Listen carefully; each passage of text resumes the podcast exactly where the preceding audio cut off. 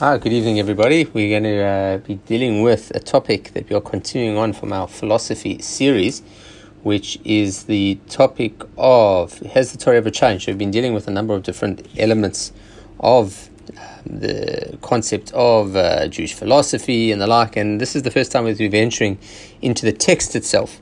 It is the Torah text that we have today, exactly the same as the Torah text that we received um, at Sinai.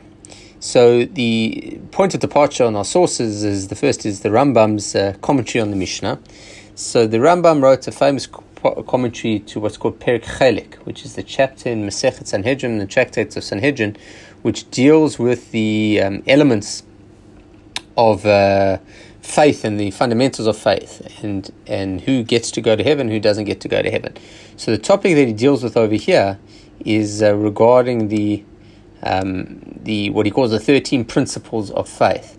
Now these become known as we call them as the uh, the Ani Maamins or yigdal. These are different elements of the service that uh, really sort of lay out these 13 different principles. So we're familiar with those of uh, Mashiach and hoping for Mashiach and, and various other things.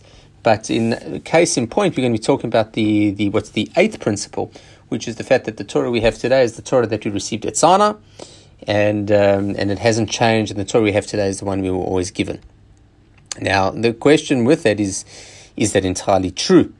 And uh, we've opened up our first source here, which is the Rambam, which is commentary in the Mishnah, which is as follows: The eighth foundation is that the Torah is from heaven, and it must be believed that the whole Torah, which is in our hands today, is the Torah that's brought down to Moses, our teacher, and that all of it is from God by the transmission, which is called metaphorically speech. So it has all been transmitted to Moshe by speech, that no one knows the quality of the transmission except to whom it was transmitted, i.e., Moshe, and it was dictated to him while he was a scribe. And he wrote down all of its dates and all the stories and all the laws, and he was the lawgiver. Now, you should understand, it says the Rambam, he continues, there's no difference between these are the sons of the sons of Ham were Cush, Mitzrayim, Phut, and Canaan, and the name as well as Mehetabel, the daughter of Matred. He quotes two seemingly uh, insignificant psukim in the Torah. And says, there's no difference between that and Shema Yisrael Shem Elokim Hashem Echad. Every verse is from Hashem, and everything is holy. Everything from the mouth of the Mighty One, everything is the Torah of God, whole, pure, and true. So, Number one is the fact that Hashem gave or the dictated the entire Torah to Moshe, and every letter of it is pure, which you would know is the where the whole um, halacha comes that if there's one thing in the Torah that is not true, so that uh, so there's one letter that is wrong, so the whole Torah gets um, the whole Torah gets um, the whole Torah gets sorry again that the whole Torah is um, is not kosher, not kosher if, if it has the situation where just one of those um, verses is untrue. Sorry, just get back to this. So, similarly, it carries on, says the Rambam. And every letter of the Torah contains wisdom and wonders for whom God has given to understand it. His ultimate wisdom cannot be perceived as said, its measure is greater than the earth and broader than the sea. A man can only follow the steps of David. Okay, so what we've seen in the Rambam is this idea that seemingly on a superficial level is that the Torah that we received at Sinai is the Torah that we have today.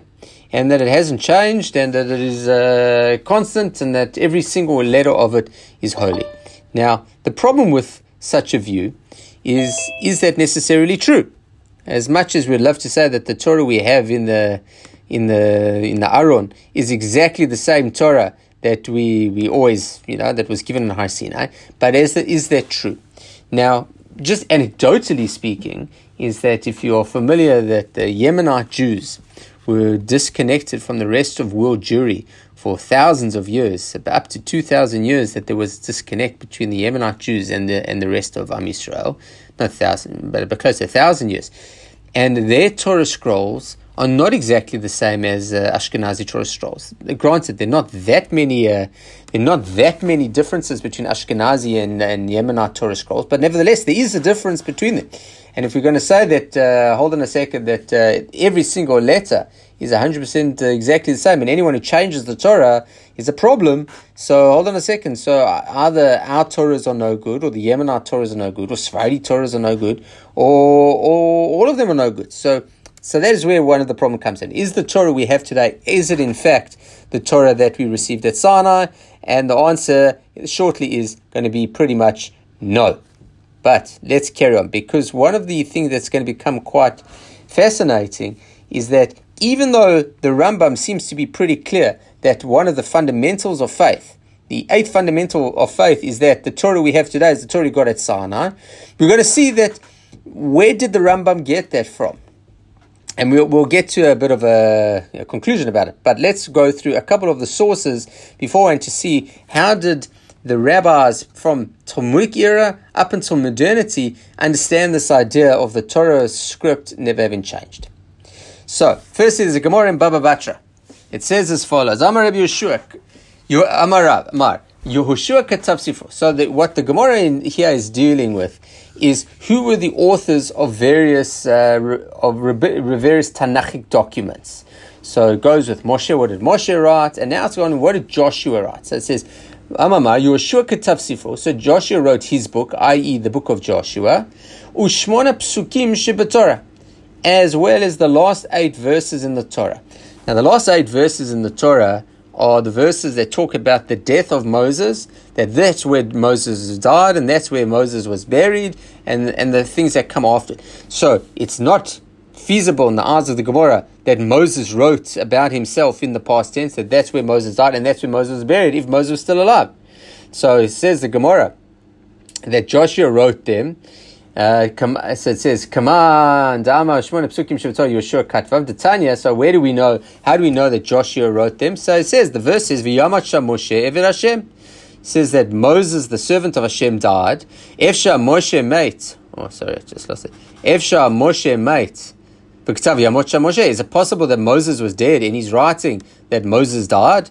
No, can't be. Must be the fact that Moses, um, that Joshua wrote it. So the Gemara continues and says, uh, ad kan katav Moshe mikam va'ailach katav Yeshua. Rather, the Torah from Bereshit up until the last eight verses in the Torah was written by Moshe, but from that point onwards was written by Joshua. so the Gemara doesn't like that because the Gemara wants to say, hold on a second, says, how can you say that? He says, if the Torah is missing one letter, the whole thing's not kosher. How could it be? So the Gemara gives a different solution and says, well, really what happens, Moshe wrote it bedema. So this word bedema, which is over here, comes says, um, what it means is that Moshe wrote it seemingly with invisible ink or with his tears. Dema and demaot means tears. But one or another, you already see in the Gemara this idea that that um, that it is possible that the Torah we have today was not necessarily all written by Moshe. Already the Gemara starts arguing it. But more than that, and this is something does have a lot of practical halachic ideas. So it says here, this is a Gemara in Kiddushin, it says as follows. Lefichach nikra rishonim. So in the, the, the, the Talmud is talking about the fact that there were people that were called the Rishonim, the early ones. And why were they called earlier? Nikra Rishonim. Sofrim hayu sofrim kola otiot. So it says the early ones were called sofrim, were called the counters. So the rabbis of old were called the counters. Why were they called counters? Shayu sofrim kola otiot shebatorah. So they would count all the letters in the Torah. Shayumrim vav de gachon chatzion shaotiot. And they said that the vav in the word gachon, gachon means uh, on it's talking about the the snake on its belly, on its gachon. So it says that vav is the, so let me just get my little pen here. That Vav in Gachon, that is the middle letter of the Torah. So it says the Gemara, Darash Rash Chatzion Shal So the word Darash, Darash, Darash, um, in Parshat Shmini, that is the middle of the words in the Torah. V'hit Galach Shapsukim. And it quotes a verse that says that's the middle pasuk. So I don't know. Let's say there's a now you know a thousand psukim in the Torah. So this one's pasuk five hundred. If there's a million letters, this is five hundred thousand. And if they're a million and uh, 100,000 words, this is the 50,000th word. Now, Gemara says, now they know, so, Boy Rabbi Yosef. So it says Rabbi Yosef, Vav de Gachon, Mihai Gisa Mihai Gisa. So the, the Gemara is starting with an assumption that it's the middle, but from which side? So I guess it's like an even number. It's assuming yes. So you can only have a middle middle if there are an even number, if an odd number of letters. Here is an assumption that it's uh, that they're an even number. So is it the you know is it the last letter of the first half or the first letter of the second half? Okay, so you so the Gemara asks a very simple, very simple solution for this. So if I said to you, what's the middle letter of the Torah? So he says, oh, someone says it's Gachon. Says, oh, okay, how do you know? He says, very simple. You count it. it says, Amala Nite Sefer Torah Mininu. So tell you what, let's take it a Sefer Torah. Let's count all the letters in it, divide it by two, and see what, and then, so let's say there's a million letters in it, so we get to 500,000, so let's count 500,000 letters from the first word, and that's, now that'll tell you exactly where you are. So says the Gemara. I should view Sefer Tovim so why didn't I count it? Amalei inu bokai bechesero v'yitzero v'ana lo bakinan. Says no no no you can't do that. It's not going to work. Why? So in Hebrew you've got letters. That, you've got words that are called uh, and chaser, which are called plin. Let me the exact term, which are called deficient and plin. So in Hebrew it's chaser or male. So there's certain words that can be written with certain letters or without them. The most common one is a vav. So for example, the word name Yaakov. So Yaakov could be written two ways. Yud Ein Kuf Bet, which is the way it's usually written, but could also be written Yud Ein Kuf Vav Bet, because the, the, the vowel or can be left out and inferred, or can have a letter Vav to imply it. And throughout the Torah, you'll find many, many words that are sometimes written with the Vav and sometimes written without the Vav. So the Gemara's answer is here, well, we can't count the letters. Why? Because we don't know. There might be some Torahs are going to have the Vavs, and some are not going to have the Vavs, and some are going to have Hays or Alephs or, or possibly even Ayins, different letters that theoretically you uh, you don't need and It doesn't affect the, the, the meaning of the word. And it doesn't affect the the, uh, the, the, the, translation of the word. So you need it. So a, a, a, classic example of this, the name of Yaakov's son Yisachar. So if you go look at Yisachar, the way it's spelled is Yud Sam Shin Shin. So if you read it like that, it should be pronounced Yisachar. But it is almost universally pronounced as Yisachar with only one samach, with, with one only one shin. So then comes the question. So if you had a Sefer Torah that only had one shin, so it would pronounce it exactly the same. So what you have is that there's seemingly with with Yaakov with a vav and Yaakov without a vav sounds exactly the same. So already in the Gemara you've got this idea that it is impossible to to find what the middle letter is because we don't know if the Sefer Torah we have is exactly the same as the Sefer Torah that Moshe had because maybe we've got a vav that he didn't have or we don't have a vav that he did have. So it's impossible. So already you start seeing that from the time of the Gemara, we don't know if the Torah we have is exactly the same as the Torah that Moshe had, and therefore we can't tell the middle of it. So, meanwhile, we've gotten from the Rambam. The Rambam says that any part of the Torah that is uh, that is wrong, the whole thing's no good. You have to believe that the Torah is exactly the same that was given to Moshe at Sinai, and yet the Gemara itself is already coming and saying it's not really true. All right. Now, just to add a little bit of insult to injury, there are a number of different sources in the Torah and the commentaries which come to suggest that this is going to be a little bit problematic. So look at the following. Now, I'm quoting Rashi. This is in Parsha Teruma, and it's talking about the, the, the cherubs on top of the um, on top of the uh, Aron Kodesh, and how Hashem would communicate with Bnei Yisrael through the cherubs. So it says, Hashem and I will make myself known to you there. V'dibarti itcha mi'ala kaporet, and I will speak to you from the uh, the kaporet, which is the covering, mibein shnei kruvim, from between the two cherubs, asher al aronedut, that are on the ark of the covenant. Everything that I will command you to command to Bnei Israel. Okay, so it's basically that I will make myself known to you through the wings of the, the, the cherubs from atop the ark. Oh, So Rashi says as follows. For everything that I command to Bnei Israel. This vav on ve'et and says, and all that which I command you, says this is a vav yeter. It's, it's an insignificant vav, it doesn't really add any value. And there are many of these, uh, let's call them superfluous vavs throughout the Torah. For ko tifater ve'et Berman gives a few examples. But what's the problem? You look at our text, there's no vav. So Rashi saying the vav, uh, it's superfluous, it's not a necessary vav. But the text that Rashi was using clearly had a vav. So much so that he had to make the comment that uh, this vav is insignificant. But he only makes it because there's a vav there. So Rashi's text of the Torah, and this is just one example in Rashi. There are many examples in Rashi where you're going to have this idea that the text that Rashi has is not the text that we have, showing that the Sefer Torah we have is different to the Sefer Torah that Rashi had. Granted, 99% of the time it's not something significant. Like, I mean, this is a perfect example. It's a Vav. The Vav in this context, rather than being a vowelization like we said regarding Yaakov, the Vav here is coming as, a, as meaning the word and. It says doesn't really add anything by putting the and. But nevertheless, the fact is that it is not entirely true. So if Rashi, seemingly, if we're going to go according to the Rambam, our Sefer Torahs, we either say our Sefer Torahs would have to be chucked or repaired because they're not kosher because they don't have the Vav, or Rashi's has to be uh, repaired because it does have the Vav, one way or another. So that's another, another, another source of the literally the same idea. The next source of bring is from uh, the Parshat Kedoshim.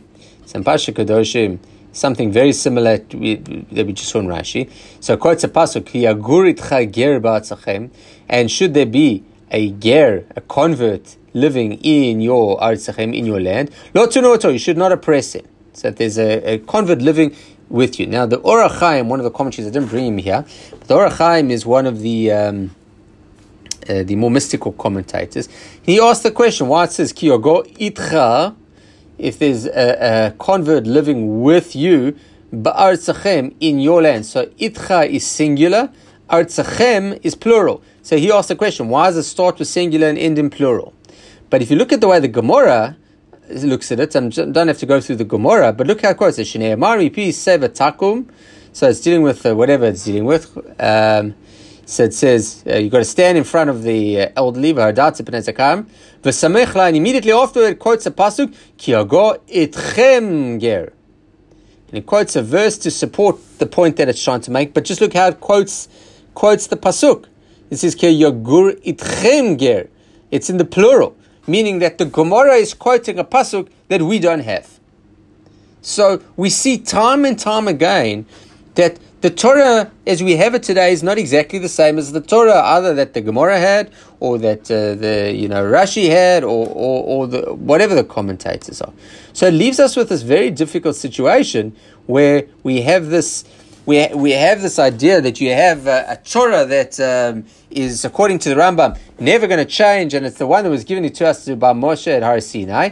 But the reality is is is not that there have been many, many changes that have happened since.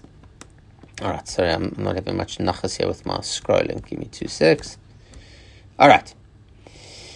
So now, just to make so I, I, we've brought a number of Gemaras which seem to say that they accept the fact that the Torahs we have are not consistent, and then we have Rashi, we have uh, Gemara quoting Psukim differently to have. But for not, just to make it even uh, even a starker issue, is there's a there's a book called the Emet Yaakov of Yaakov Kamenetsky. So now we're talking Rav Yaakov passed away in the 1980s, so this is a reasonably recent sefer, and he's dealing with no one else other than the Rambam himself. And look how he says here, "Ubemet matzinu b'sifra Rambam." Shekama pamim hitik pasuk ze barov makmot. He's quoting a pasuk which is talking about not going in the ways of the non-Jews, that we should not follow their their their, their customs and the like. And it says bechukot hagoy or bechukot hagoyim. So is it that the, is it in singular or plural? So he says the Rambam says kotev hagoyim quotes the verse. You should not go in the chukot of the goyim. Says now he quotes the where do you see this? We see this in the Moreh Nevuchim, the Rambam's guide to the perplex. So it says, "Va'ama v'lo techu b'chukot hagoyim." So it quotes the verse that you should not go in the in the uh, customs of the non-Jews.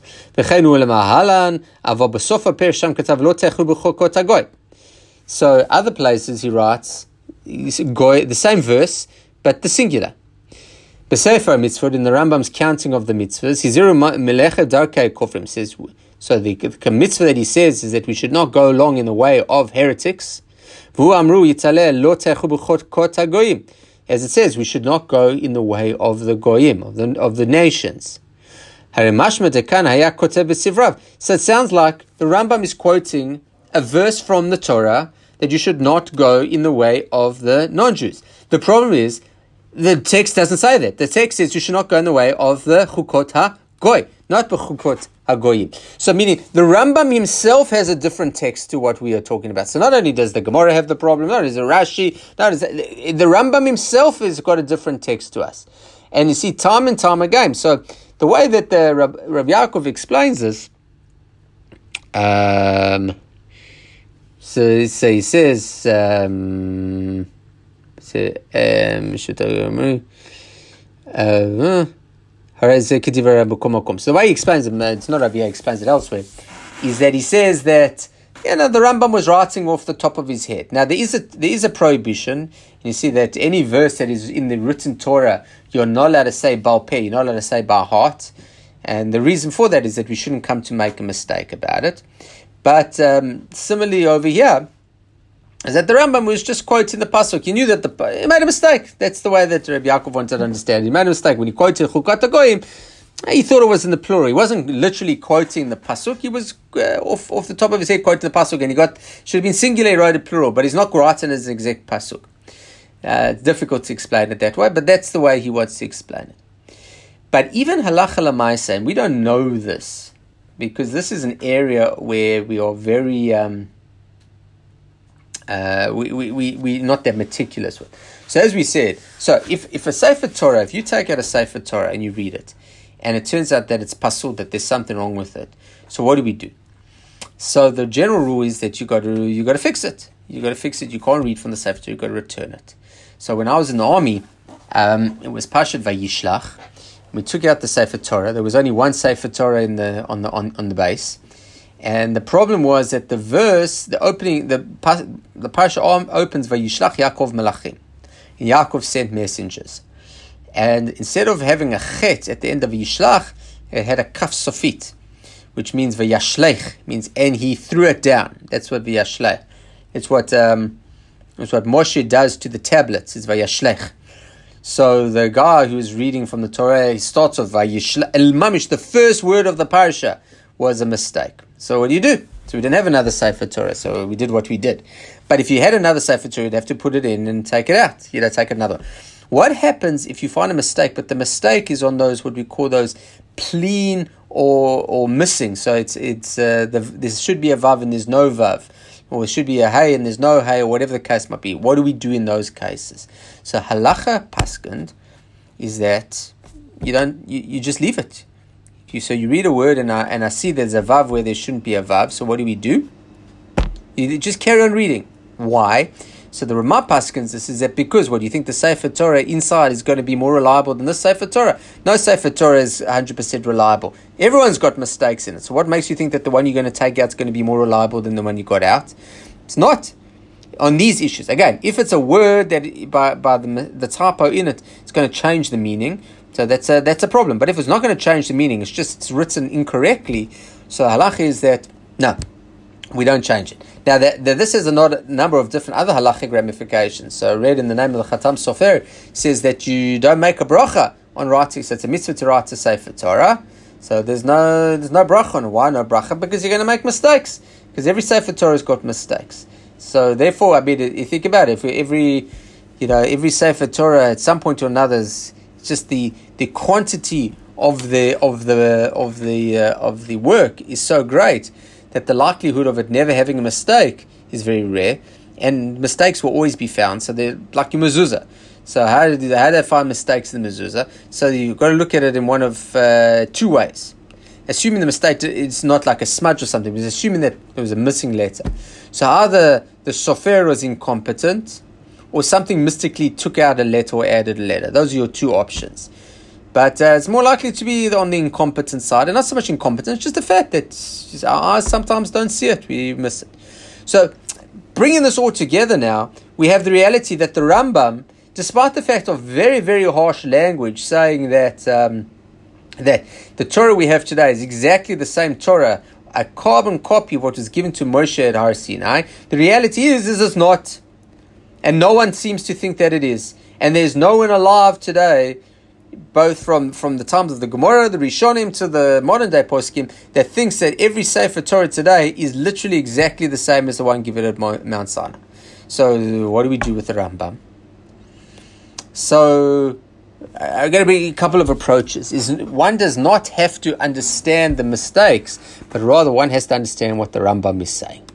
So let's look at this. Is from a, a book called The Fundamentals in Faith, which is a, uh, not mistaken, is a Feldheim publication um, written by the late Rav Yaakov Weinberg, who was the Rosh Yeshiva in Ner Yisrael, Baltimore. Um, his late brother was Rav Noach Weinberg, the Rosh Yeshiva of Aish HaTorah. And he wrote a book on the 13 principles of faith. And he says as follows Rambam knew very well that there are variations existed when he defined his principles. The words of Ani Maamin and the words of the Rambam, the entire Torah in our possession today, must not be taken literally, implying that all the letters of the present Torah are the exact letters given to Moshe Rabbeinu. Rather, it should be understood in a general sense that the Torah we learn and live by is for all intents and purposes the same Torah given to Moshe Rabbeinu. So, so the way Rabbi Yaakov is explaining it is that understand that the Rambam doesn't mean that literally word for word is exactly saying. It's just the, the, the, the, Torah we have today is the Torah that Moshe got at Har Sinai. So we, we put on tefillin, they put on tefillin. We shake a lulav, they shake a lulav. Ah, but there's an aleph here, there's a hay there. Yes, possibly. But in essence, the Torah in, is is almost a carbon copy, and definitely from a conceptual point of view, it is an absolute carbon copy of what we had at Har Sinai. But it is not word for word what we got at Har Sinai. Another one of the explanations, which is um, I've seen through um, through numbers, there's a book called "The Limits of Orthodox Theology" by Professor Marc Shapiro, which uh, I've leaned on quite a bit for the preparation this year. But he wants to, I think it was him who wanted to suggest that what was the goal of the thirteen principles of faith? Now, historically, Judaism is not really known for dogma, of the idea that um, that there are fundamentals that you have to believe. Christianity has always been very big on you have to believe certain things, but Judaism hasn't been big on that. Judaism has been much more you got to do certain things, uh, mitzvot, but not so much you have to believe certain things. So why did the Rambam really uh, drive this whole point home? So it says you have to look at it contextually. Why? What was happening in the Rambam at the at the time, and it was based largely on the idea of trying to fight against not Christianity but Islam fundamentalist Islam, we see throughout the Rambam's writings that there were many Jews in in in in, in uh, Yemen and other places that were really copying it either to try forcibly convert, which the famous letter that he wrote to the Yemenite Jews, um, encouraging them that it is not a problem, not a problem, but it is uh, it is it is permissible if need be to convert to Islam superficially um, in order to save your lives, but um, but the whole idea of having fundamentals was to distinguish and to try, try draw some lines in the sand between the difference between Islamic theology and Jewish theology. So it was never really meant as an internal document for, let's say, the believers amongst us. It was written very much for the laymen out there and to show them what we believe as opposed to what others believe. So rather than being a, a, a doctrine of Jewish theology that we have to to you know hold on to as a dogma. It is much more something that has been written for people to be able to un- understand and appreciate where Judaism is and how it is different to other faiths. Um, this is consistent with the Rambam in general. So the Rambam wrote a number of different works, but every one is targeting the, the simple the simple Jew, not the Talmud Chacham. So, for example, the Rambam's great work, the, the Mishnah Torah, was written for people so they don't have to open up Talmud because he says we, we, we're not capable of understanding the Talmud. Rabbi Barawan mentions it a number of times. He, says the fact that uh, every rabbi who's come to try to simplify Judaism has only made it more complex. And so Rambam, in attempting to simplify Jewish law, has made it even harder to follow. Because uh, for every uh, the, so instead of having the Torah and the commentaries, now we have the Rambam and a million commentaries on the Rambam, trying to understand the Rambam. but that idea is that he's writing for simple people. And, and simple not being ignorant, not, not being simple minded, but just you don't have the, the tools of the entire Torah at their fingertips. So you want to know what you believe. Those are 13 principles of faith. So not to be understood literally like Rabbi Yaakov said, but rather to be understood in a much broader context. And so therefore, when we see that there are texts with variants around them, it need not be a crisis of faith and it need not contradict the Rambam. Because at the end of the day, uh, the Rambam didn't truly mean that uh, the Torah we have today is the Torah we got at Sinai. All right, everybody, thank you for joining us, and thanks to those on Facebook and the like. Any questions, please unmute yourself. Otherwise, uh, wish you all a pleasant evening. Any questions? Going, going, gone. All right, everybody, have a wonderful evening. Laila Tov, and uh, please God see you next week. All the best.